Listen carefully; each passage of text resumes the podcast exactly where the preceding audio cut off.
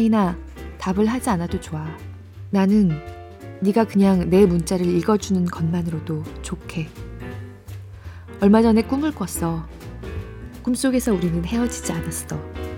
꿈은 꿈일 뿐이라고 잠에서 깬 내게 이야기했어. 그런데도 꿈속에서 내가 얼마나 행복했는지 꿈에서 깨어나서 너에게 말하고 싶어졌어.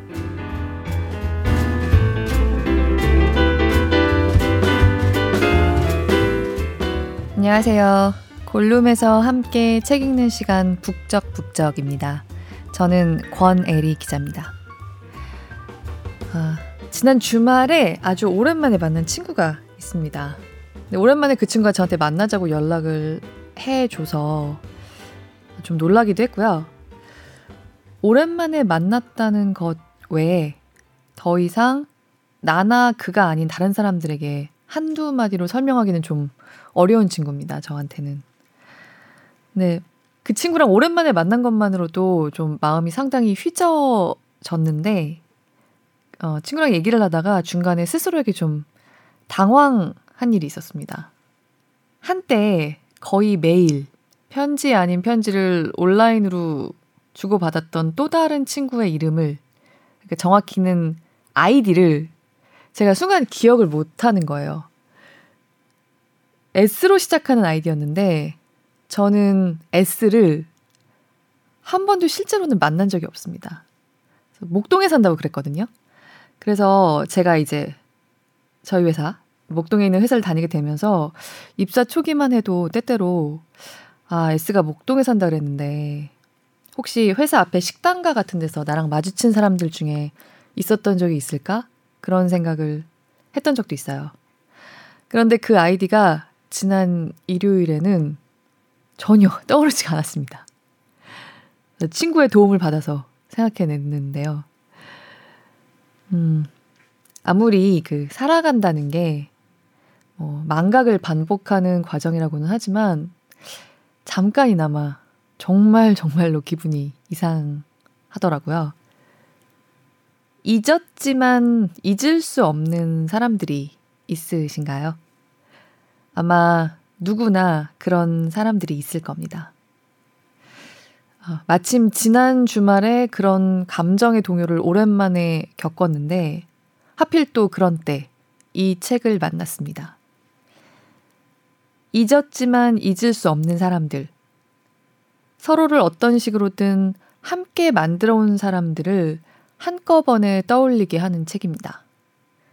최은영 작가의 단편집, 내게 무해한 사람입니다. 낭독을 허락한 출판사 문학동네에 감사드립니다.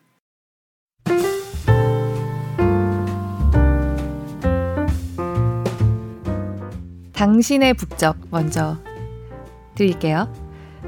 어, 제가 지지인 안주 읽었던 시모 번스타인의 말 듣고 남겨주신 얘기들입니다. 어, 팟빵에 멘탈의 1년인 서울님. 근데 이 아이디 그 무슨 뜻인지 은근히 전혀 모르겠어요. 그래서 좀 궁금한데요. 아, 이 영화도 보셨다고. 시모 번스타인의 뉴욕 소네트 영화도 보셨다고. 그리고 어떤 곡을 처음 만나는 방법으로 악보를 보고 내가 필름이 되어 처음 빛을 받아들이듯 그 음악을 받아들여 보라는 대목이 아, 감동이었어요. 그런 방법으로 음악을 느낄 수 있는 분들은 얼마나 행복할까요? 라고 말씀해 주셨습니다. 그러게요. 근데 저도 이 책을 읽고 나서 한동안 그 제가 기타랑 바이올린 배우던 게 있었는데 먼지만 뽀얗게 최근에 쌓여 있었거든요. 그걸 요즘 다시 꺼내서 뚱땅뚱땅 해보기 시작했는데 음악을 받아들이고 있다기보다는 그냥 뚱땅뚱땅만으로도 기분이 좀 좋아지긴 합니다. 그리고 늘 곱씹을 내용의 댓글 남겨주시는 C101님. 아, 이번엔 좀 오랜만에 남겨주신 것 같은 기분입니다. 다른 사람의 연주는 듣지 말아요. 정말 와닿는 이야기입니다. 새로움을 만들어내고 창작을 한다는 건 나 자신에게서 우러나오는 그 무엇이 있어야 하는 거죠. 공감합니다. 우리는 학습된 재능에 많이 기울어집니다. 그러나 위대한 예술, 감동적인 무엇은 배움에 의한 것이 아니라 자신의 삶에서 온전히 배출되는 그 무엇이지요. 삶을 사는 것과 예술을 사랑하는 일. 번스타인을 통해 다시 생각해 봅니다. 라고 남겨주셨습니다. 어, 정말 C101님이 말씀하신 삶이 예술을 배출하고 예술이 삶을 배출한다는 것을 외면하지 않는 그게 시모 번스타인이 이 책에서 말하고자 했던 핵심 주제였다고 생각합니다. 그리고 반가운 아이디 아씨 1202님. 그 제가 작년에 읽었던 김숨 작가의 한 명 포함해서 여러 책들에 대해서 너무 감사한 말씀들과 벚꽃 사진들을 남겨주셔서 감동시켜 주신 분인데요. 어, 당신의 북적에서 댓글 소개해드린 것 일요일 아침에 싱긋 웃으면서 잘 들으셨다고요. 어, 수많은 답해지지 않은 문제들에 대해서 독선적으로 자신의 논리나 아집을 강요하는 대신 겸허하게 나는 대답이 없어도 됩니다. 자인하는 모습이 그 자체로 깊은 가르침을 주는 울림이 있는 책이었다. 잘 늙어가고 싶다는 생각이 드네요. 라고 남겨주셨습니다. 그 북적북적 들어주시는 분들의 댓글들이 정말 그 아포리즘 같은 댓글들이 많아요. 곱씹어서 읽게 되는 소감들이 많습니다. 정말 감사합니다. 뭐 그렇다고 뭐꼭 이렇게 길게 안 써주셔도 너무 감사하니까 어떤 기분으로 듣고 나누셨는지 얘기해 주시면 여기서 공유하고 싶습니다.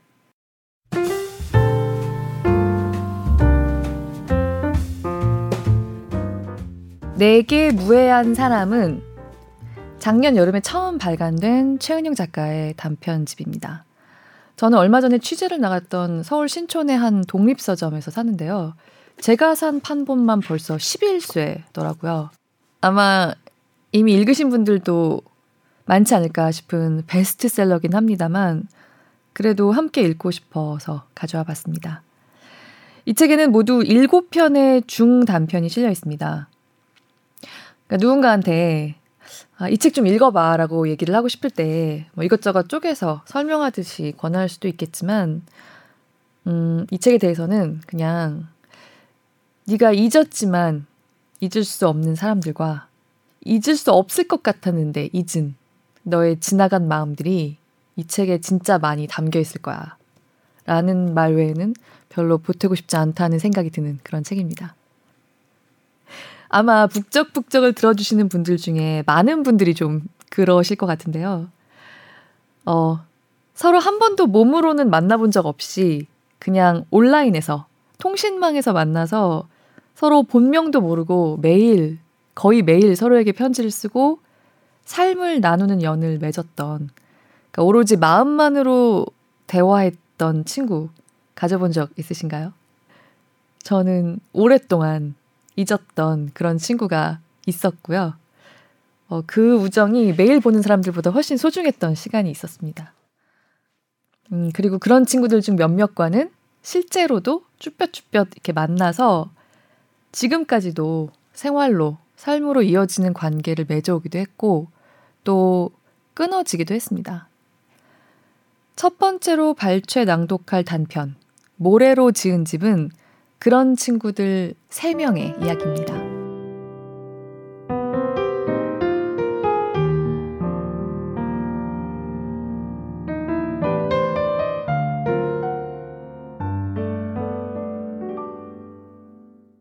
우리는 통신 친구였다. 3년 내내 같은 고등학교를 다녔지만 그때는 서로의 실명이나 얼굴조차 알지 못했다. 모래는 모래고 공무는 공무였을 뿐. 우리가 소속된 동호회는 천리안 비고등학교 99년 입학생 모임이었다. 시소비 가입 질문을 내고 자기 입맛에 맞는 사람을 가려받아 30명 정원이었다. 지속적으로 글을 쓰는 사람이 전체 회원의 반의 반도 되지 않았는데 거의 매일 네 다섯 개의 글이 올라왔다. 실명을 밝히지 않아도 되는 데다 비공개 모임이어서 사적인 글이 많았다. 나름의 친밀감이 형성되어 있었지만 그 동호회는 고등학교 3년 내내 단 한 번도 정모를 하지 않았다. 2000년에는 다모임이, 2001년에는 프리첼이 유행을 탔다. 천리안도 예전의 포맷을 버리고 새 단장을 했지만 다모임과 프리첼을 이기기에는 역부족이었다. 그 사이 회원 수는 반토막이 났고 고3을 지나면서 동호회 분위기도 시들해졌다. 대학교 1학년 여름방학에 시속은 동호회 폐쇄 공지를 올렸다. 그래도 아쉬운데 우리도 정모 한번 하자. 공무가 올린 글에는 아무도 답을 달지 않았다. 한 명이라도 좋으니 기다릴게. 김성균 베이커리 앞에서 6월 20일 저녁 6시에 만나. 회색 잔 스포츠 백팩을 메고 나갈게. 비가 많이 내리는 날이었다. 길 건너편 베이커리 앞에 정말 회색 잔 스포츠 백팩을 메고 커다란 검은 우산을 쓴 남자애가 서 있었다. 3년 동안 한 번도 본 적 없는 얼굴이었다. 그 애는 두리번거리지도 않고 가만히 정면을 응시했다. 흰 줄이 하나 그어진 초록색 반팔 셔츠에 흰 반바지를 입고 쪼리를 신고 있었다. 내가 곁에 다가가자 그 애는 한 발자국 뒤로 물러났다. 그의 우산에서 떨어진 빗물이 내 얼굴에 튀었다. 차가웠다. 미안, 사람이 오는 줄 모르고 놀라서. 내가 더 놀랐네. 아무도 안 올 줄 알았어. 안에 들어가서 기다리자. 비가 너무 온다. 우리는 빵집 테이블에 마주 앉았다. 혹시나 잔 스포츠 백팩을 맨 사람을 보지 못해 돌아갈까봐 창가에 백팩을 세워둔 채로.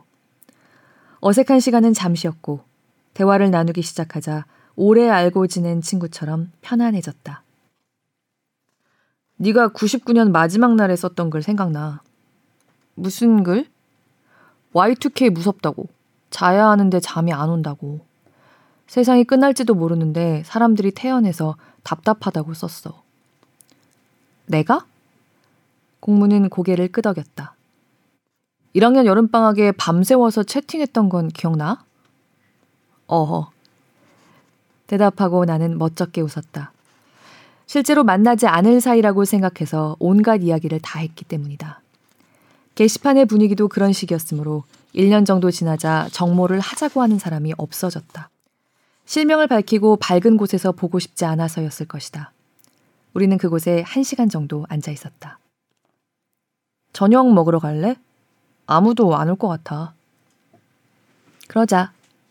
빵집을 나서려는데 단발머리 여자애 하나가 우리 쪽으로 걸어와서 공무의 가방을 가리켰다. 어디서 많이 본 얼굴이었다. 철량? 응. 공무가 그렇게 말하고 나를 봤다. 조금 당황한 표정이었다. 나는 내가 그 애를 어디에서 봤는지 떠올리려 노력했다. 우리가 기쁘게 맞아주지 않아서였는지 그 애는 우리의 표정을 살피며 말을 이었다. 글을 방금 읽었어. 혹시나 하고 와봤는데 그 애는 자주 불문 공이라고 쓰인 헐렁한 쥐색 과 티셔츠에 감색 반바지를 입고 삼선 슬리퍼를 신고 있었다. 어디서 넘어졌는지 정강이에는 핏방울이 맺혀 있었다. 다행이야. 그렇게 말하고 웃는 입가에 치약 자국이 보였다. 그제야 그 애를 어디에서 봤는지 떠올랐다. 작고 마른 몸에 항상 똑딱핀으로 앞머리를 뒤로 넘기고 교복 치마 안으로 체육복 바지를 입고 다녔던 아이. 난 모래야. 모래는 3년간 한결같이 음악에 관한 글을 올렸다. 대부분 한 번도 들어본 적 없는 외국 뮤지션들에 대한 글이었다. 가끔 한두 명이 반응을 보였을 뿐 대개는 아무런 관심이 없었는데도 계속 글을 올렸다. 대충 쓴 글도 아니었다. 자기 글이 댓글을 거의 받지 못하는 것과는 별개로 가장 많은 댓글을 달았다. 웃자고 쓴 글에도 진지한 댓글을 달았다. 3학년 때 10반이었지? 모래가 물었다. 그렇다고 답하자 그 애는 복도에서 자주 봤었다고. 내가 복도 창가에 서 있던 모습이 기억난다고 했다. 우리는 곱창타운에가 소주 한 병을 시켜놓고 백순대 볶음을 먹었다. 공무와 나는 말을 하느라 조금씩 집어먹었지만 모래는 집중해서 열심히 먹었다. 표정 없는 얼굴로 입가에 묻은 소스를 제때 닦지도 않은 채로. 볶음밥까지 다 먹고 나서 우리는 안단테에 갔다. 안단테는 약간 어두운 조명에 천 소파가 있는 경양식 집이었다. 낮에는 돈가스에 스파게티, 크림 수프 세트를, 저녁에는 주스, 병맥주, 커피, 홍차, 파르페를 파는 곳이었다. 왜 병든 사람들이 가족을 만드는 걸까? 나는 유쾌하게 말하는 공무를 보며 그 애가 올린 글을 떠올렸다. 공무는 자주 글을 올리는 편은 아니었지만 가끔씩 자기 생각을 적은 긴 글을 올리곤 했다. 나는 자신이 겪은 일을 자기 말로 풀었을 수 있는 그의 능력과 끝까지 자기 연민을 경계하는 태도에 마음이 갔다. 공모의 글이 올라오면 무슨 내용일지 궁금해하며 클릭했고 여러 번 읽었다. 그 애가 쓴 몇몇 문장들이 길을 걷다가 문득 문득 떠오르기도 했다. 얼굴이 없던 글로만 존재했던 사람이 내 눈앞에서 순대를 먹고 병맥주를 마시는 모습이 신기하기도 했다. 우리는 소파에 앉아서 고등학교 때의 이야기를 했다. 왜 소풍이나 수학여행이나 수련의 날이면 매번 비가 내렸나. 급식이 부실해서 키가 안 컸다. 신축 건물을 짓는다고 벚나무를 다 잘라버린 건 잔인했다 등등의 말들을. 그러면서 우리는 서로에게 겹치는 친구가 있고 모래와 내가 같은 중학교를 나왔다는 사실도 알게 됐다. 중학교 때 본 기억이 없는데. 그럴 거야. 2학년 말에 전화가 와서. 어디서 전화가 왔는데? 초등학교 3학년 때부터 LA에 살았었어. 그러다가 다시 한국 왔거든. 아, 기억이 날 듯 나지 않았다. 어렴풋이 어린 모래의 얼굴이 눈앞에 어른거렸다.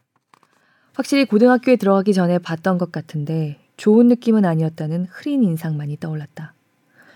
모래와 공무는 죽이 잘 맞는 것 같았다. 공무가 냉소적인 말로 사람을 웃기는 재주가 있다면 모래는 맹한 구석이 있어서 재미있었다. 둘은 다니는 대학도 가까웠고 사는 곳도 버스로 한 정거장 거리였다. 이름은 모르는 사이였지만 고등학교 내내 같은 버스를 타고 다니고 동선도 비슷해서 서로의 얼굴을 잘 알았다. 네가 모래일 줄이야. 네가 공무일 줄이야. 이런 말들을 나누는 둘의 모습은 즐거워 보였다. 우리는 서로의 MSN 아이디와 핸드폰 번호를 주고받았다. 나는 안단테에서 걸어갈 수 있는 거리에 살고 있었지만 모래와 공무는 버스를 타고 가야 했다. 나란히 붙어 걸어가는 그 애들의 모습을 나는 가만히 지켜봤다. 다시 보게 될지 아닐지 알 수 없었지만 꽤나 즐거운 시간을 보낸 것 같았다. 집으로 돌아가는 길에 계속 모래의 얼굴이 어른거렸다. 같은 중학교에서 같은 고등학교로 온 애들은 몇 되지 않았었는데 왜 기억이 나지 않을까? 전학생. 쓰레기장 근처를 지나다가 나는 모래를 처음에 어디서 봤는지 떠올렸다. 쓰레기장. 그날 뺨을 맞았었지.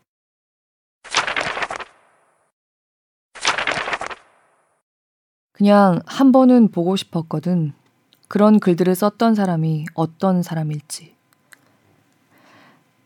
나도 네가 누구일지 궁금했어. 마지막까지 망설였지. 보지 않는 편이 나으리라고 생각했지만 기회 자체가 사라지게 되자 마음이 바뀌었다고 내가 말했다. 나오길 잘했던 것 같냐는 공무의 질문에 나는 고개를 끄덕였다. 너희랑 있으면 편해. 사람들이랑 있으면서 어떻게 이렇게 편할 수 있지? 그런 생각도 들고. 이게 얼마나 갈까? 넌 꼭 오래 살아본 사람처럼 말한다. 얼마나 갈지가 그렇게 중요해? 공무가 관계의 지속을 바라는 마음을 유치하다 비웃는 것 같다고 그때 나는 생각했다. 응, 나는 그래. 나도 최대한 차가운 말투로 대답했다. 우리 둘 다 한동안 아무 말도 하지 않았다. 나도 미래가 환상일 뿐이라는 거 알아. 우리는 현재만을 살 뿐이고 모든 일의 끝을 어림하는 게 어리석은 생각이라는 것도 알아. 그렇지만 학교 앞으로 이사 갈 거야. 너무 늦었는지도 모르지만. 가능한 한 멀리 떨어져 살고 싶어. 그 사람들에게 금전적인 지원 같은 건 바라지도 않았어. 공무야, 난 다른 사람이 될 거야. 그 사람들 감정 쓰레기통으로 살지 않을 거야. 그 말을 하는 공무의 눈가가 떨렸다. 우리가 얼굴을 보고 이런 이야기를 나눈 건 그때가 처음이었다. 넌 그렇게 될 거야. 나는 공무의 눈을 보며 말했다. 공무는 내 눈길을 피해 계단참을 바라봤다. 우리는 아무 말도 하지 않고 그렇게 그곳에 잠시 동안 앉아 있었다. 10월의 밤바람이 찼다. 계절에 맞지 않게 공무는 반바지를 입고 있었는데 그의 무릎에 세로로 튼 살이 보였다. 공무에 관해서라면 나는 언제나 애틋함을 느낀다.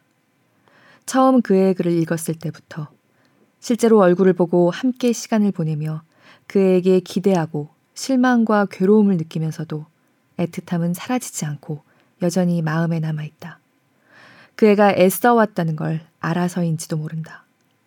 애쓰고 애쓰고 또 애써온 시간이 그의 얼굴에 그대로 남아있어서 나도 그 애를 대할 때는 불성실하고 싶지 않았다. 무성의하게 공무가 이런저런 사람이라고 단정하고 싶지 않았다. 얼마 뒤 공무는 이사를 했고 나와 모래를 불러 집들이를 했다. 말이 집들이지 방에서 마음껏 이야기를 나눌 수조차 없었다. 복도에는 정숙, 공용 샤워실에는 22시 이후 샤워 금지라고 적힌 경고문이 붙어 있었다. 방에 들어서서 몇 마디 나누자 다른 방에서 누군가 헛기침을 하는 소리가 들렸다. 벽이 종이장이야. 공무가 말했다. 그래도 창이 있어 좋다. 모래가 말했다. 침대 옆으로는 우리 셋이 서 있을 자리밖에 없었지만 남양이라 볕이 잘 들었다. 우리는 침대에 나란히 앉아 조용히 이야기했다. 방에 들어오는 햇볕이 꽤 강해서 왼쪽 볼과 어깨가 따뜻해졌다. 내 옆에는 모래가, 모래의 옆에는 공무가 앉았다. 우리는 그렇게 앉아서 공무가 찍은 사진을 컴퓨터 모니터로 구경했다. 고등학교 졸업 후부터 모아온 돈으로 공무는 당시 이름도 생소한 디지털 카메라라는 것을 샀고 사진을 찍어 문을 닫기 전에 천리안 동호회에 올리곤 했었다. 우리는 커튼을 치고 컴퓨터 화면을 바라봤다. 물이 지어 날아가는 새, 철도와 침묵, 웅덩이에 고인 빗물에 비친 구름, 전깃줄, 신호등, 플라스틱병, 보도, 육교, 사거리 횡단보도, 창문, 길 고양이, 쓰레기 봉투, 벤치, 버스 정류장, 간판, 지하철 플랫폼, 비둘기, 누군가 벗어놓은 신발, 마네킹, 거미줄, 의자, 나무, 가게 조명, 서 있는 자전거. 영상이라면 아무 소리도 들리지 않을 장면들이었다. 공무의 사진에는 사람이 없었다. 사람이 없는 시간에 맞춰 찍었는지 횡단보도 사진조차도 그랬다. 상막하고 황량해 보였다. 그런데도 무엇 하나 아름답지 않은 사진인데도 나는 붙박인 듯 앉아 그 사진들을 바라볼 수밖에 없었다. 그 사진들은 공무의 글과 닮아 있었다. 왜 사람이 없어? 사진을 다 보고 모래가 물었다. 그냥. 왜? 내가 하고 싶은 말을 하려고 사람을 이용하게 될까봐. 공무는 이렇게 말하고 커튼을 걷었다. 그럼 나부터 찍어봐. 생각하지 말고 그냥 막 찍어봐. 창으로 쨍한 햇빛이 내려왔고 공무도 모래도 얼굴을 찡그렸다. 공무는 망설이고 있었다. 찍어봐. 공무는 그렇게 말하는 모래의 손을 찍었다. 신경 안 쓸 테니까 그냥 찍어. 우리가 공무의 방에서 나와 중국집으로 걸어갈 때도, 중국집에서 짜장면을 먹을 때도, 공무의 학교 캠퍼스에서 산책할 때도 공무는 모래의 사진을 드문드문 찍었다. 그날 모래는 청바지에 흰 니트, 검은 코르덴 잠바를 입고 있었다. 머리카락은 어깨까지 내려왔고 부스스한 앞머리는 눈을 찌를 정도로 길었다. 자기 얼굴보다도 큰 플라타너스 낙엽을 들고 싱겁게 웃는 스무 살의 모래. 쪼그리고 앉아 바닥을 보는 모래의 뒷모습. 우리는 공무의 대학 캠퍼스를 오래도록 어슬렁거렸다. 학관 1층 편의점에서 호빵을 먹고 따뜻한 대자와를 마셨다. 난방이 되는 휴게실 소파에 앉아서 교지와 신문을 뒤적거렸다. 공무와 모래는 소파에 나란히 앉아 있었다. 집으로 돌아가는 길에 모래와 나는 함께 지하철을 탔다. 모래는 고개를 숙이고 잠들었다. 꼼짝도 하지 않은 채로 잠든 모래를 나는 바라봤다. 소매가 접힌 모래의 코르덴 잠바와 그 소매 끝으로 나와 있던 그의 작은 손을 모래에게서 모기향을 다 태우고 난 뒤에 제 냄새가 났다. 공무 생각을 자주 해. 잠에서 깬 모래가 잠꼬대 하듯 말했다. 공무 좋아해? 모래는 고개를 저었다. 난 공무만큼 널 생각해. 모래는 나를 똑바로 바라보며 그 말을 했다. 잡티도 별로 없는 깨끗한 얼굴에 그만큼이나 깨끗한 표정이 어렸다. 어떤 망설임도 불안도 없는 얼굴. 내가 가질 수 없는 얼굴. 내 눈에 모래는 의사 아버지와 다정한 어머니, 똑똑한 동생을 둔 동네에서 가장 좋은 아파트에 가장 넓은 평수에 사는 온실 속 화초였다. 아르바이트를 하지 않아도 용돈을 받아 넉넉한 생활을 할 수 있는 사람이었다. 모래가 조금이라도 과시하는 태도를 보였다면 그 애를 속물이라고 생각하면서 내 마음을 위로라도 할 수 있었을지 모른다. 하지만 모래는 자신의 환경을 조금도 과시하지 않았다. 지하 상가에서 산 3천원짜리 티셔츠를 입고 다녔고 편의점에서 파는 로션을 발랐다. 그런데도 그 애는 넉넉한 집안에서 자란 태가 났다. 그의 넉넉함은 물질이 아니라 표정과 태도에서 드러났다. 모래는 사람을 무턱대고 의심하거나 나쁘게 보려 하지 않았다. 무엇이든 전전긍긍하지 않고 애쓰지 않았다. 관대했다. 그 관대함은 더 가진 사람만이 지닐 수 있는 태도라고 그때 나는 생각했다. 비싼 자동차나 좋은 집보다도 더 사치스러운 것이라고 생각했다. 공무의 자취방에 갔을 때 나는 빈말이라도 그 방에 대해 좋게 말할 수 없었다. 너무 좁은 데다 싱글 침대 매트리스는 주저앉아 있었다. 이중창이 아니어서 긴 겨울을 보내기 어려워 보였고 작은 개미들이 곳곳에서 눈에 띄었다. 바닥에 수평이 맞지 않아 어지러울 정도였다. 이런 곳에서 공무가 어떻게 살지 막막해져 아무 말도 하지 못하는 나와 달리 모래는 천진한 표정으로 방을 둘러봤다. 남쪽으로 창이 나 있어 채광이 좋다는 그의 말은 절대로 이런 방에서 살 일이 없는 사람이 할 수 있는 이야기였다. 남의 일이니까. 그래도 위로는 해줘야 할 것 같으니까 그런 말을 하는 거겠지. 나는 차가운 눈으로 그런 모래를 바라봤던 것 같다. 집으로 돌아가면서 나는 공무와 나를 생각한다는 모래의 말을 되새겨 봤다. 문득 나는 어떤 부끄러움을, 얼굴이 온통 붉어지고 어깨까지 따끔거릴 정도의 부끄러움을 느꼈다.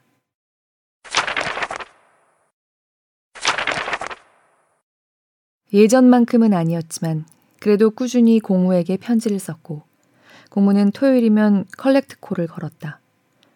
30대 중반의 수학 선생님과도 친해져서 이런저런 이야기를 하기도 했다.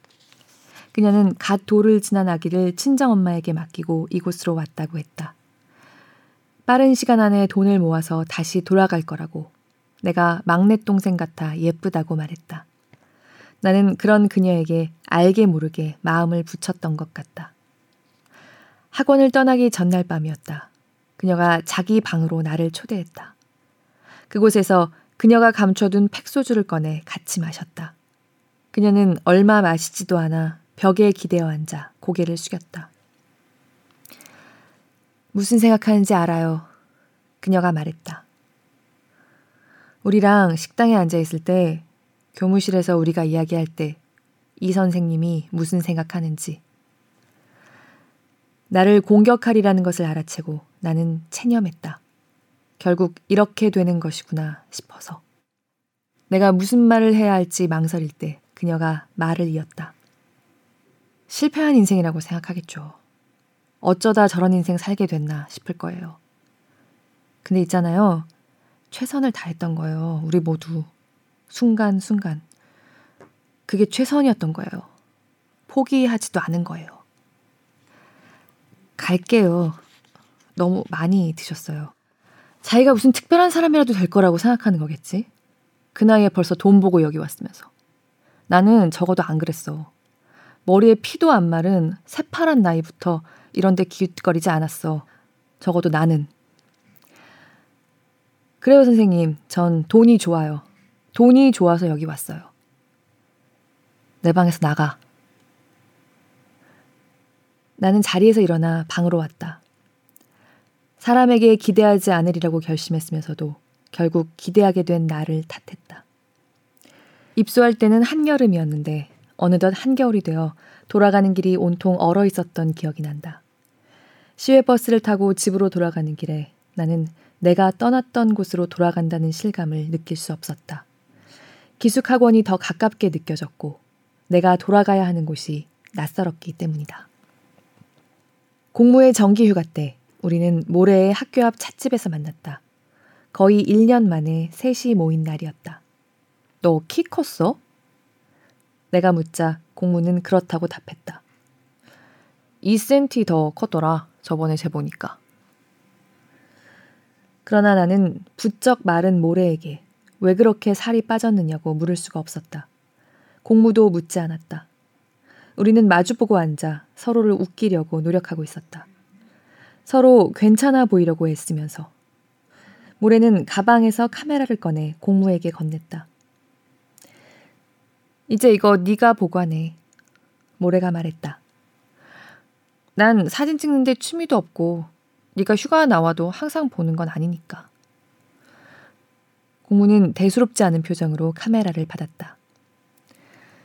자, 그럼 공무는 카메라의 전원을 켜고 우리 쪽을 향해 카메라를 내밀었다.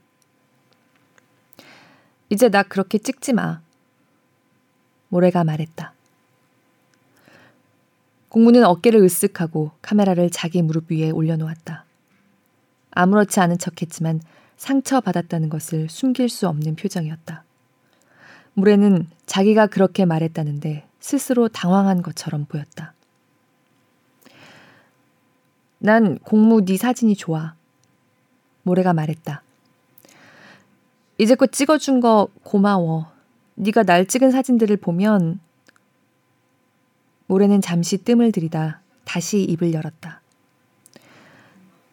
솔직히 너희가 그렇게 떠나고 나서 나 좀 외로웠어.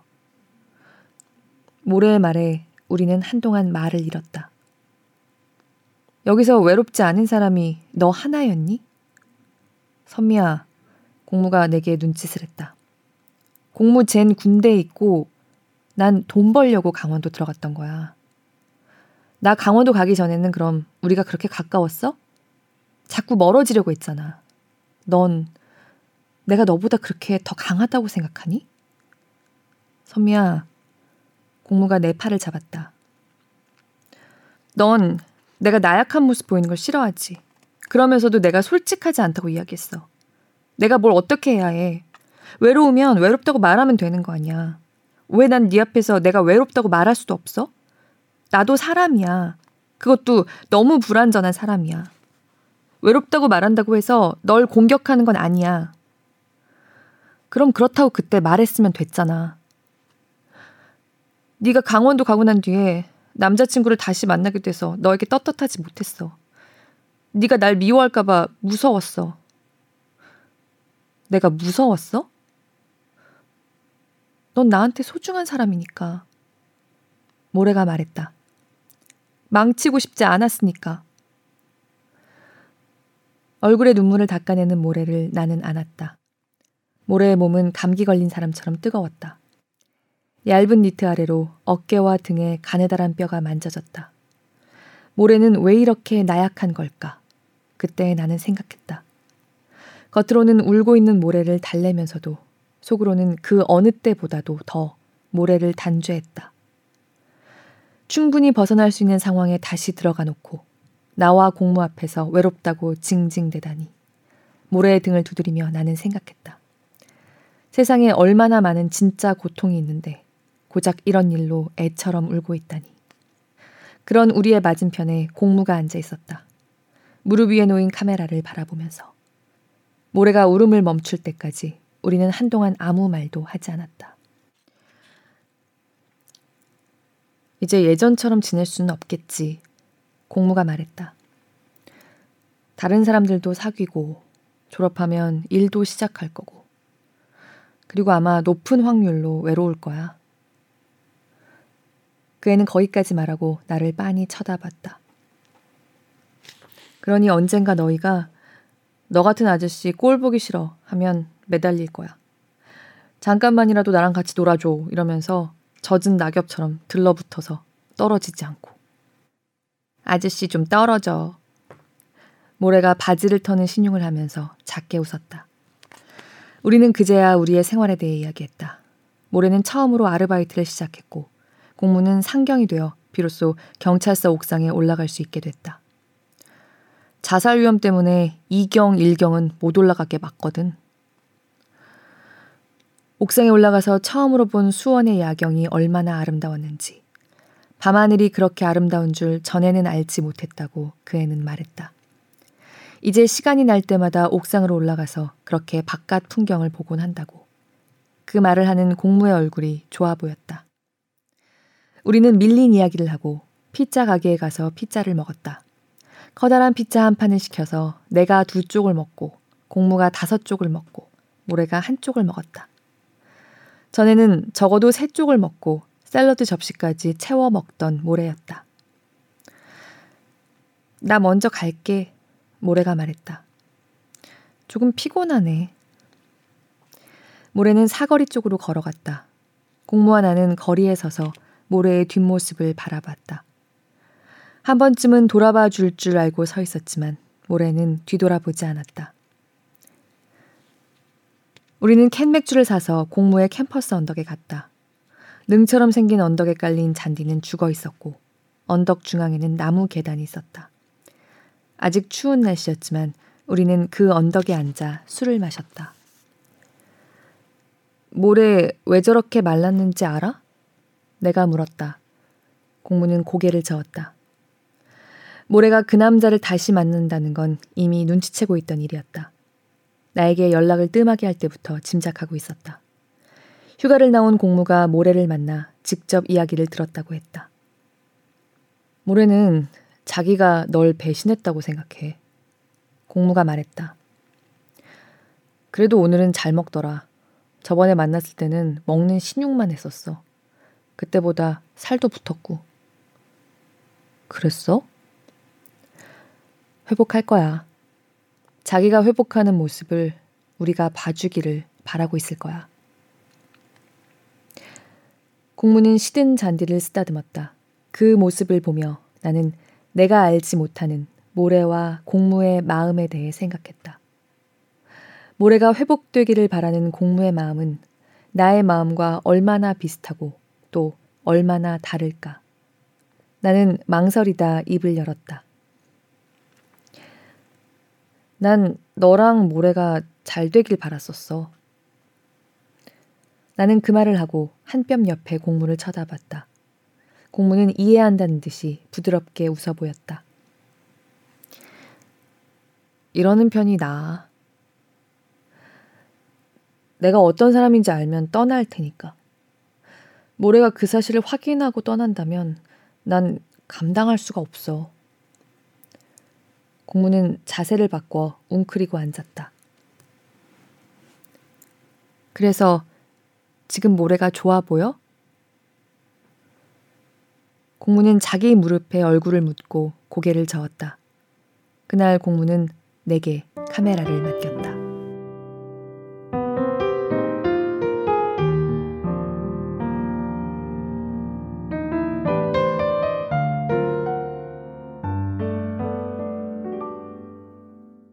모래로 지은 집은 내게 무해한 사람에 실린 중단편 중에서도 가장 깁니다.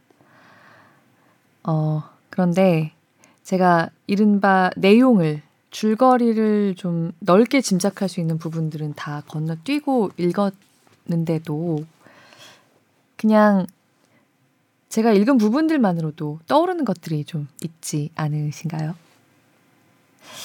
최은영 작가님은 친구가 3명인 상태에 대해서 참 잘 아시는 것 같습니다.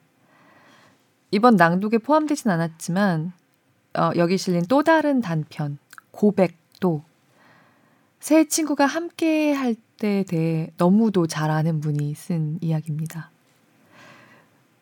저한테도 딱 이렇게 삼각형 같은 친구들이 있었거든요.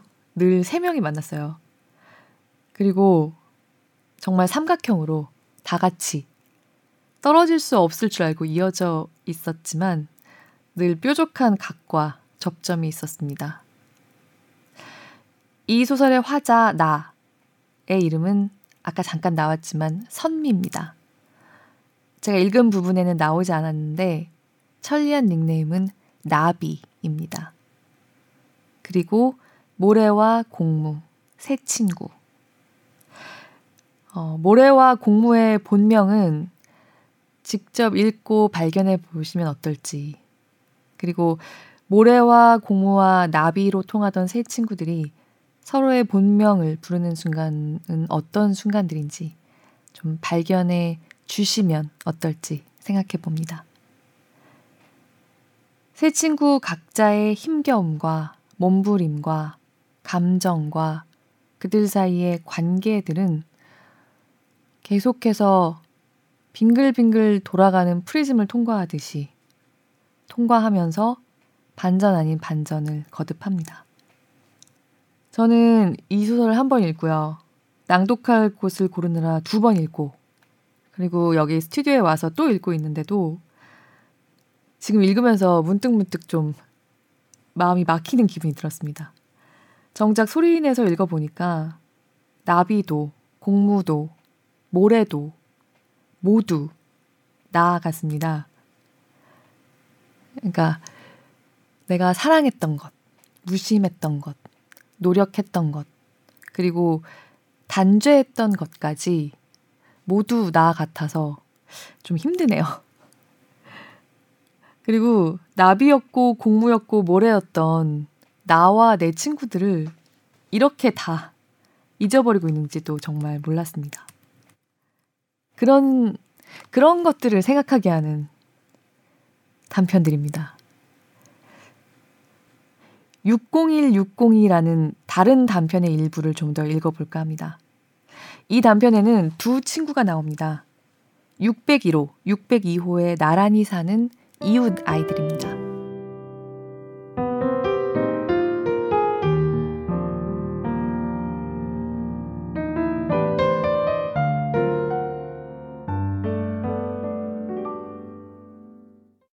우리가 처음으로 같은 반이 된 건 4학년 때의 일이다. 자기 집안의 분위기와 관계없이 효진이는 점점 빛나는 아이가 되어가는 것 같았다. 반에서 효진이는 누구보다도 눈에 띄는 아이였다. 공부도 잘하고, 운동도 잘하고, 그림도 잘 그렸지만 무엇보다도 그에게는 사람을 끌어당기는 타고난 매력이 있었다. 같은 반이 된 후 효진이는 학교에서 나를 여러 친구 중 한 사람으로 대했다. 나를 바라보고 내 말에 답하는 방식이 그의 완벽해진 서울 억양만큼이나 낯설고 차가웠다. 그러다가도 학교가 끝나면 우리 집 초인종을 누르고 내게 다정하게 말을 걸었다. 어느 수업 시간에 우리는 자기 가족과 가훈을 소개해야 했다. 나는 가족 사진을 붙인 도화지에 사인펜으로 가족 소개글과 엄마가 급조한 가훈을 써서 코팅한 것을 학교에 가져갔다. 부모님이 맞벌이를 하고 형제가 없다는 말을 하는 것이 부끄러웠던 기억이 난다. 가족을 소개한 종이는 학급 게시판에 붙여졌다. 효진이는 발표를 잘했다. 두려워서 떨리는 목소리로 겨우겨우 말하던 나와는 달리 여유로운 효진이의 발표에는 아이들이 책상을 치며 웃게 하는 유머가 있었다. 효진이는 가족 사진을 붙인 소개글을 가리키며 발표를 했다. 우리 가족은 경상북도 칠곡에서 올라왔습니다. 저 빼고는 모두 경상도 사투리를 써요. 그 애는 그렇게 말하고는 경상도 사투리 시범을 보였다. 애들은 눈물이 나도록 웃으며 효진이의 발표를 들었다. 효진이의 입에서 묘사된 효진이네 가족은 모두가 부러워할 만한 사람들이었다. 성실하고 재미있는 아빠, 조건 없이 자기를 좋아해주는 엄마, 늘 유쾌하고 친구처럼 지내는 오빠. 효진이의 그 태연한 표정을 보며 나는 효진이가 그 순간만큼은 자기가 하는 말을 믿고 있다는 걸 알 수 있었다. 표정 하나 바꾸지 않고 거짓말을 하는 효진이가 미우면서도 그 거짓말을 이해할 수밖에 없었으므로 나는 그 애를 가만히 바라보기만 했다. 효진이는 자신을 향한 가족의 관심과 사랑이 귀찮아서 그 소중함을 몰랐던 적이 많았다며 앞으로 착한 딸, 착한 동생이 되겠다는 말로 발표를 끝마쳤다. 학급 게시판에 붙어 있는 효진이의 가족 사진은 완벽한 가족의 한때를 붙잡아 놓은 것처럼 보였다. 유원지에서 찍은 그 사진 속에서 네 사람 모두 카메라를 보며 활짝 웃고 있었다. 효진이는 누구보다도 즐거워 보였다. 그의 겨울방학부터 우리는 도서 대여점에서 윙크, 밍크 같은 만화 잡지와 이미라, 원수연의 단행본을 빌려 읽었다. 만화 속 인물들은 커다란 눈에 별빛을 담았고 저속함과 남루함과는 한참이나 동떨어진 아름다운 세계에 속해 있었다. 그 만화들을 읽으며 우리는 어쩐지 하늘에 붕 뜬 것처럼 우쭐하고 어지러운 고학년의 세계로 진입했다. 효지인의 집에서의 만남은 뜸해지다가 그 즈음 거의 끊어졌다. 기준이 고등학교에 들어가면서 집에서 웃고 떠들어서는 안 된다는 규칙이 생겨서였다. 나 또한 그 집안에서 느껴지는 무거운 공기를 피하고 싶었다.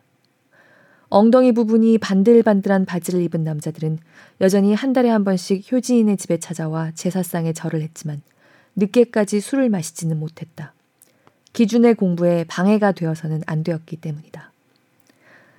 한 번은 집으로 돌아가는 길가에서 기준을 본 적이 있었다. 친구들의 장난에 수줍은 미소로 몸을 사리는 모습이 선해 보였고, 기본적으로 배열이 잘 된 이목구비가 호감 가는 인상을 줬다.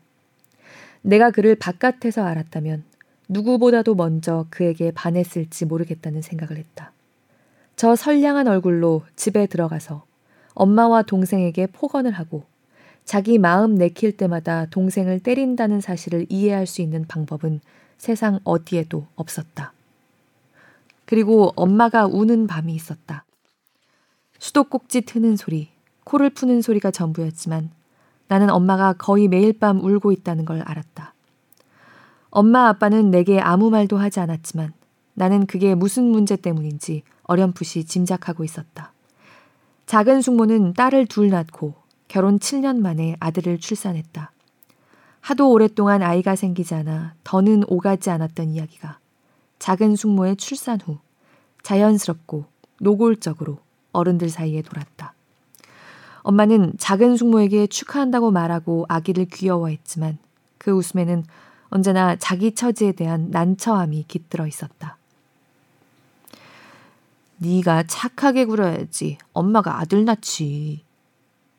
할머니는 엄마가 보는 앞에서 나에게 그런 식으로 말했고 나는 그게 엄마를 괴롭히는 말이라는 것을 느끼면서도 마땅히 대답할 말을 찾지 못해서 할머니를 더 미워할 수밖에 없었다.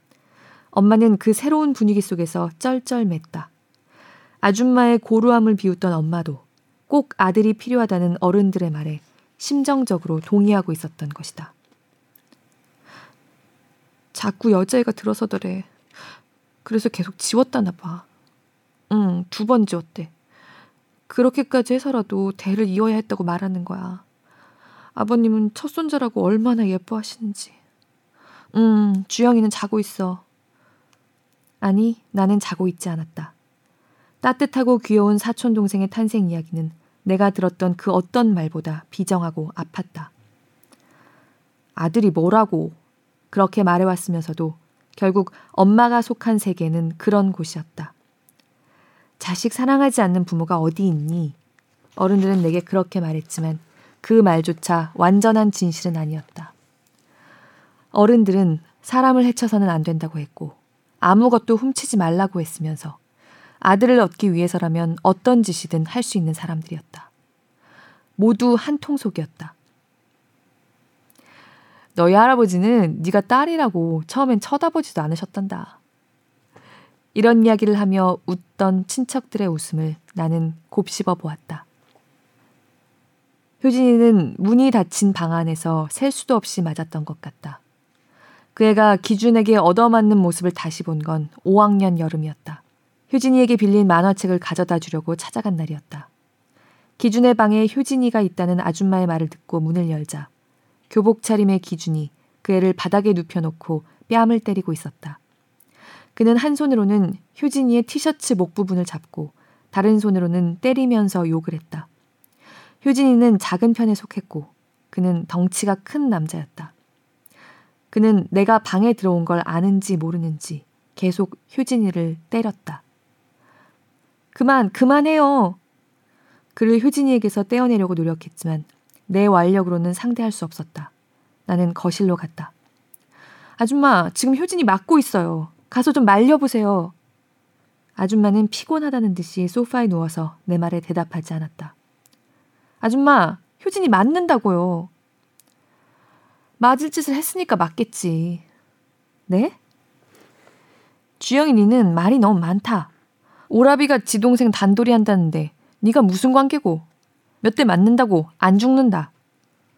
아줌마. 아가 말이 많아 쓰나 골 아프겠으리. 아줌마는 자려는지 눈을 감았다. 나는 다시 기준의 방에 갔다. 그는 효진이의 몸 위에서 내려와 이번에는 웅크린 효진이를 발로 차며 욕했다. 내가 니를 보면 속이 시끄럽다 안 하나 쓰잘데도 없는 밥충이년 같은 게. 기준의 방에 매운 공기가 가득했다. 무언가 내 머리를 쾅 치고 지나가는 것 같았다.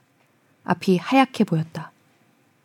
나는 그의 책장에 전시된 로봇 장난감을 바닥으로 던졌다. 로봇의 일부가 부서져 바닥에 뒹굴었다. 그때까지도 그는 효진이를 때리느라 무슨 일이 벌어졌는지 제대로 알지 못했다. 나는 로봇 두 개를 양손에 들고 벽에 집어 던졌다. 로봇이 산산조각 나자 그제야 그는 효진이의 몸에서 떨어졌다. 이기 먹고 그는 부서진 로봇을 쥐고 나를 쳐다봤다. 나는 보란 듯이 나머지 로봇 하나도 바닥에 집어 던졌다. 어느새 아줌마까지 와서 넋이 나간 표정으로 나를 바라보고 있었다. 이게 미친나! 화를 낸 건 오히려 아줌마였다. 기준은 지금 자기가 어떤 상황에 처했는지 이해하지 못하는 표정이었다. 나는 발길을 돌려 집으로 갔다. 방에 들어오고 나서야 긴장이 풀리고 다리에 힘이 빠지면서 울음이 터졌다. 나는 방으로 온 엄마에게 모든 이야기를 다 했다. 기준이 어떻게 효진이를 때리고 욕하고 괴롭혀 왔는지, 효진이의 부모가 그 모든 것들을 얼마나 태연하게 방관하고 있었는지에 대해서. 엄마는 무표정하게 내 이야기를 듣더니 말했다. 남의 집일에 나서는 거 아니야. 엄마, 네가 나선다고 뭐가 달라져? 그래도 엄마, 오늘 넌 그저 운이 좋았을 뿐이야. 그 말을 하는 엄마의 입술이 일그러졌다.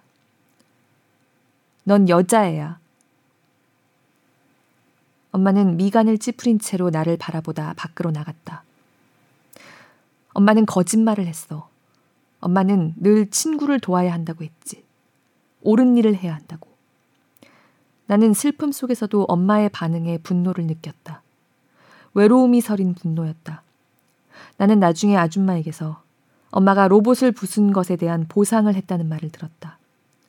보상금은 어린 내가 상상할 수 없는 액수였고 나는 깊은 죄책감을 느낄 수밖에 없었다.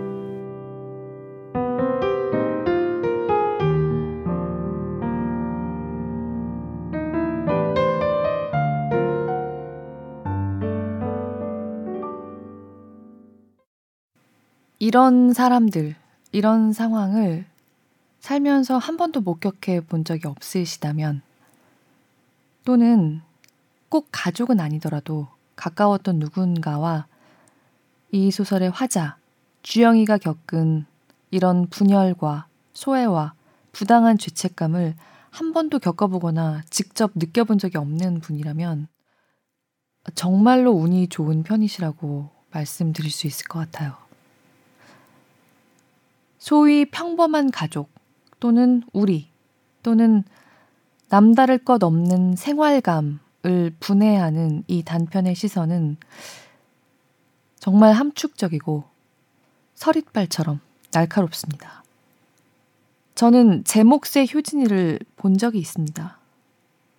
그 친구에게, 그리고 기준과 효진을 그냥 지나쳤던 저에게, 그리고 들어주시는 분들께 이 분노를 죄책감 대신 선물하고 싶습니다.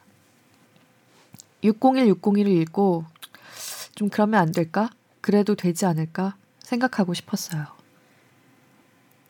마지막으로 이 책에 실린 모든 작품이 소중하지만 제겐 좀 특이했던 손길의 일부를 읽고 마칠까 합니다.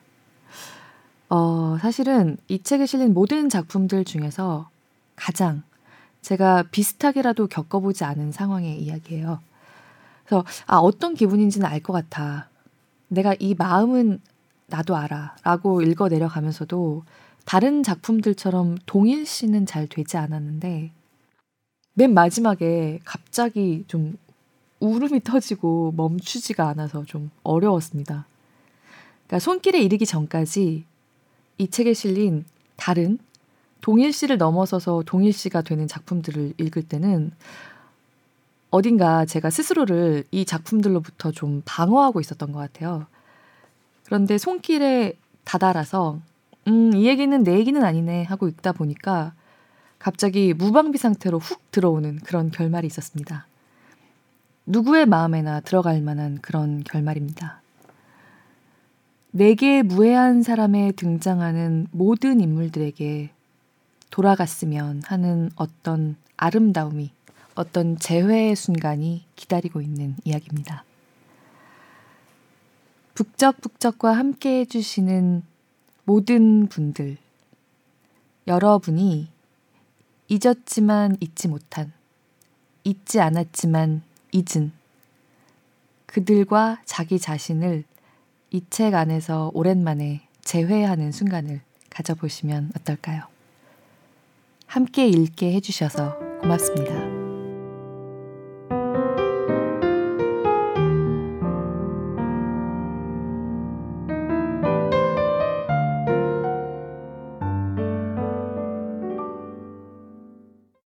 기억 속의 여자와 삼촌은 지금의 혜인보다도 젊은 사람들이었다.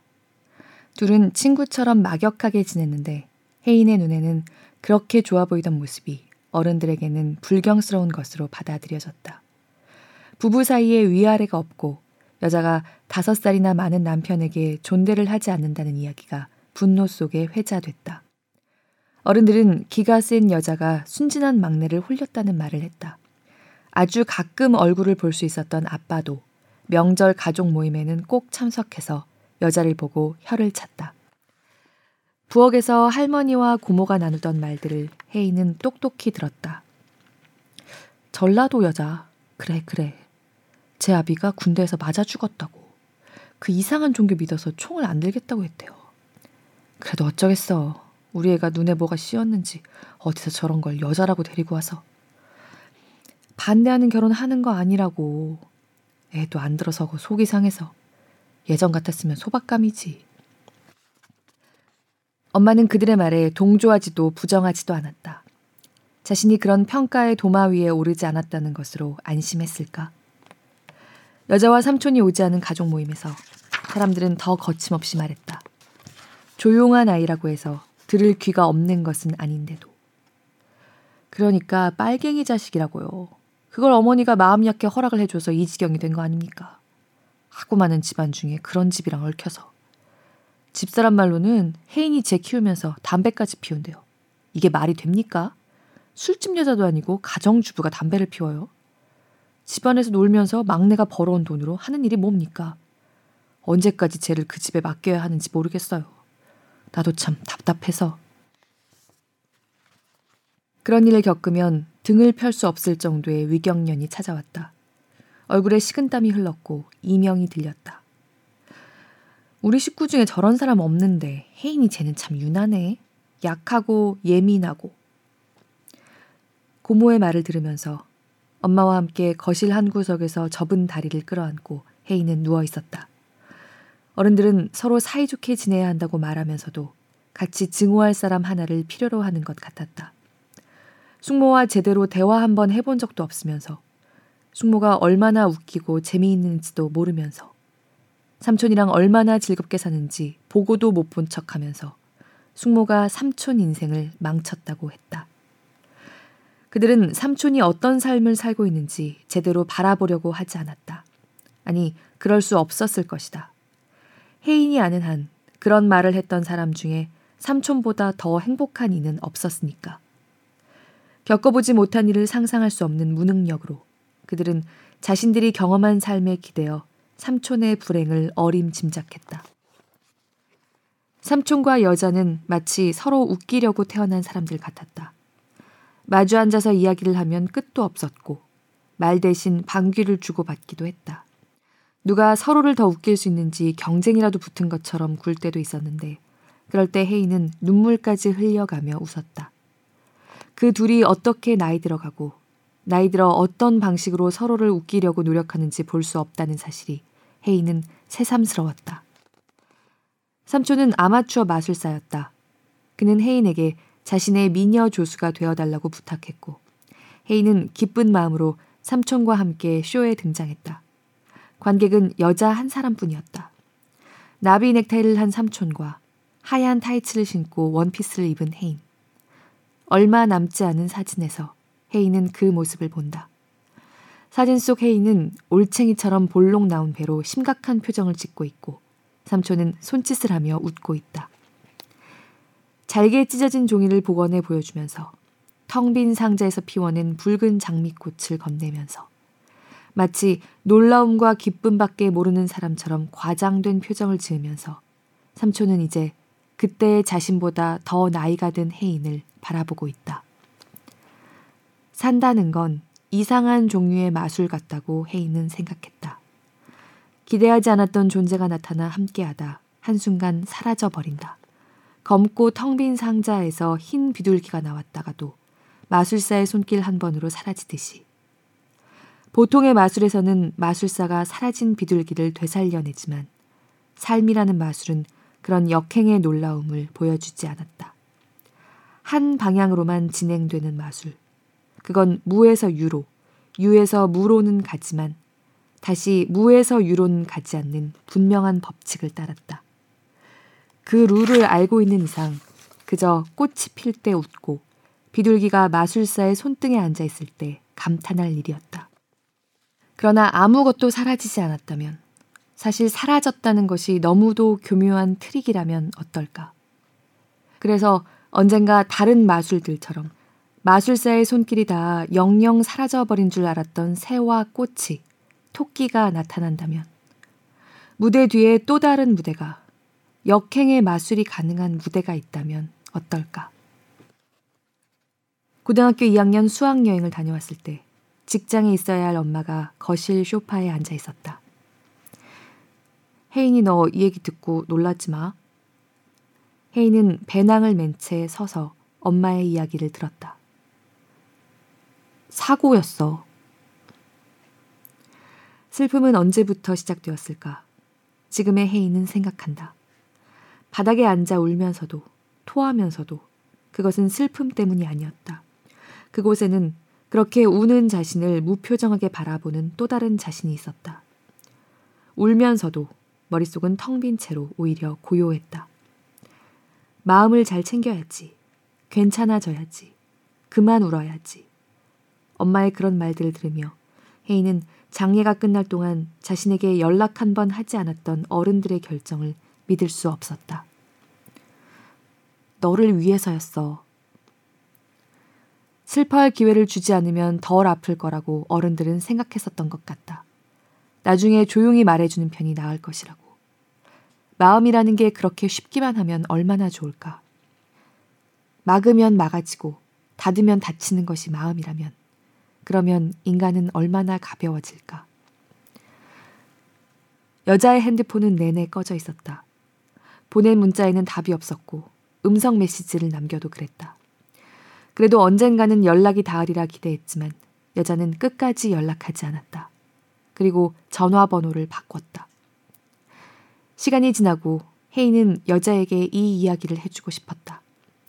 그때 자신이 힘들었던 건 삼촌이 떠났다는 사실 때문만은 아니었다고. 당신이 삼촌을 얼마나 좋아했는지 알았으니까. 당신에게 삼촌이 어떤 의미였는지 알았으니까 그렇게 아팠던 것이라고. 여자가 아무 말도 하지 않고 떠나버린 것. 그 단순한 사실이 그때 자신에게는 해결할 수 없는 숙제였었다고 혜인은 생각했다.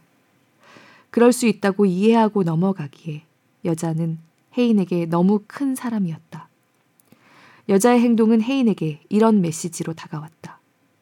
이렇게 쉽게 떠나버릴 수 있을 정도로 너와 나 사이는 아무것도 아니었다고. 사실 넌 내게 그렇게 중요한 사람도 아니었다고. 그때 혜인에게 여자의 태도를 이해하고 넘어간다는 것은 그런 메시지에 동의한다는 것과 같은 의미였다. 그렇게 오래도록 이해하지 않으려고 애쓰면서 그런 식으로 도리어 여자와 함께한 시간의 의미를 붙잡으려 했는지도 모른다고. 오래도록 알고 있었으면서도 모른 척했던 그 사실을 혜인은 그 겨울 내내 응시했다. 생일 축하해. 2월 10일로 넘어가던 자정에 여자에게서 문자가 왔다. 네 마음 편할 때 연락 줘. 혜인은 핸드폰을 가만히 바라봤다. 고작 이런 문자에 반가움을 느끼는 자신의 모습이 놀라웠지만 그 마음을 부정할 수는 없었다. 오래 망설이다. 혜인은 그 문자에 답하지 않았다. 떨어져 살게 된 이후에도 여자는 혜인의 생일을 잊지 않았다. 생일 자정이 되면 삐삐가 왔고 혜인은 전화기를 들고 여자가 남긴 음성 메시지를 들었다. 여자는 최대한 밝은 목소리로 이런저런 이야기를 하면서 혜인을 웃게 하려고 노력했다. 고등학교 1학년 때 처음으로 가져본 핸드폰도 여자가 준 선물이었다. 부모님께는 비밀로 하라면서 준 그 선물을 들킬까봐 혜인은 핸드폰을 언제나 무음으로 설정해 가방에 넣어 놓았다가 베개 밑에 두고 잤다. 여자는 혜인에게 뭐 하고 있어? 문자를 보내기도 하고 여러 기호들로 만든 토끼, 수박, 별, 강아지 같은 그림을 보내기도 했다. 전화를 안 받으면 음성 메시지를 남겨서 자기가 겪었던 웃긴 이야기들을 했다. 그 모든 것들이 혜인에게 위안을 줬다. 사람으로부터 받을 수 있는 행복이 얼마나 위태롭고 위험한 것인지 여자로부터 배운 셈이라고 혜인은 종종 생각하곤 했다. 사람은 그런 식으로 쉽게 행복해질 수 없는 법이라고. 생일로부터 한 달이 지나 혜인은 텔레비전으로 대통령 탄핵 인용 장면을 봤다. 같이 집회에 나갔던 친구들에게서 축하 문자가 왔고, 그러자 무리의 꼬리에 붙어서 다니던 토요일 밤들이 기억났다. 멀리 무대에서 가수가 노래를 부르거나 앞쪽 사람들이 구호를 외치면 한 박자 늦게 메아리 같은 소리가 들렸다. 그곳에서 여자는 플라스틱 초 모형을 들고 있었다. 그곳에 자주 나왔을까? 수십만 명의 사람들 속에서 여자와 나도 가까워지다 멀어지다 하며 그렇게 걷고 있었겠지. 그 생각을 하면 어쩐지 일이 손에 잡히지 않았다. 그날 밤 여자에게서 다시 문자가 왔다.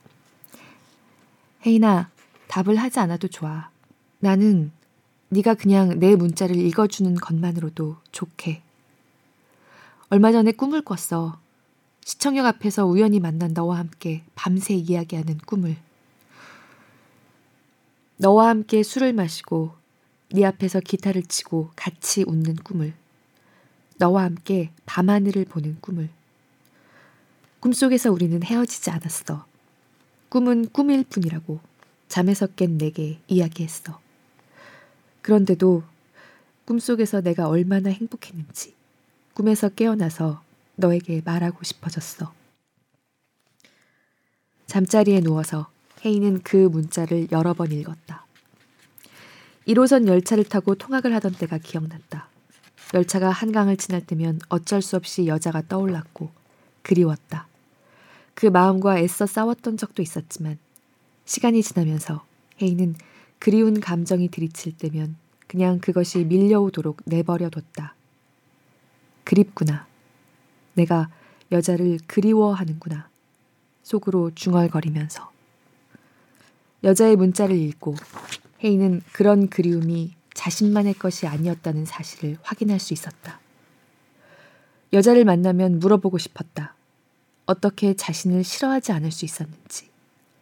피 한 방울 섞이지 않은 군 식구에 예쁘지도 않고 잔병치레도 많은 작은 아이를 어떻게 싫어하지 않을 수 있었는지.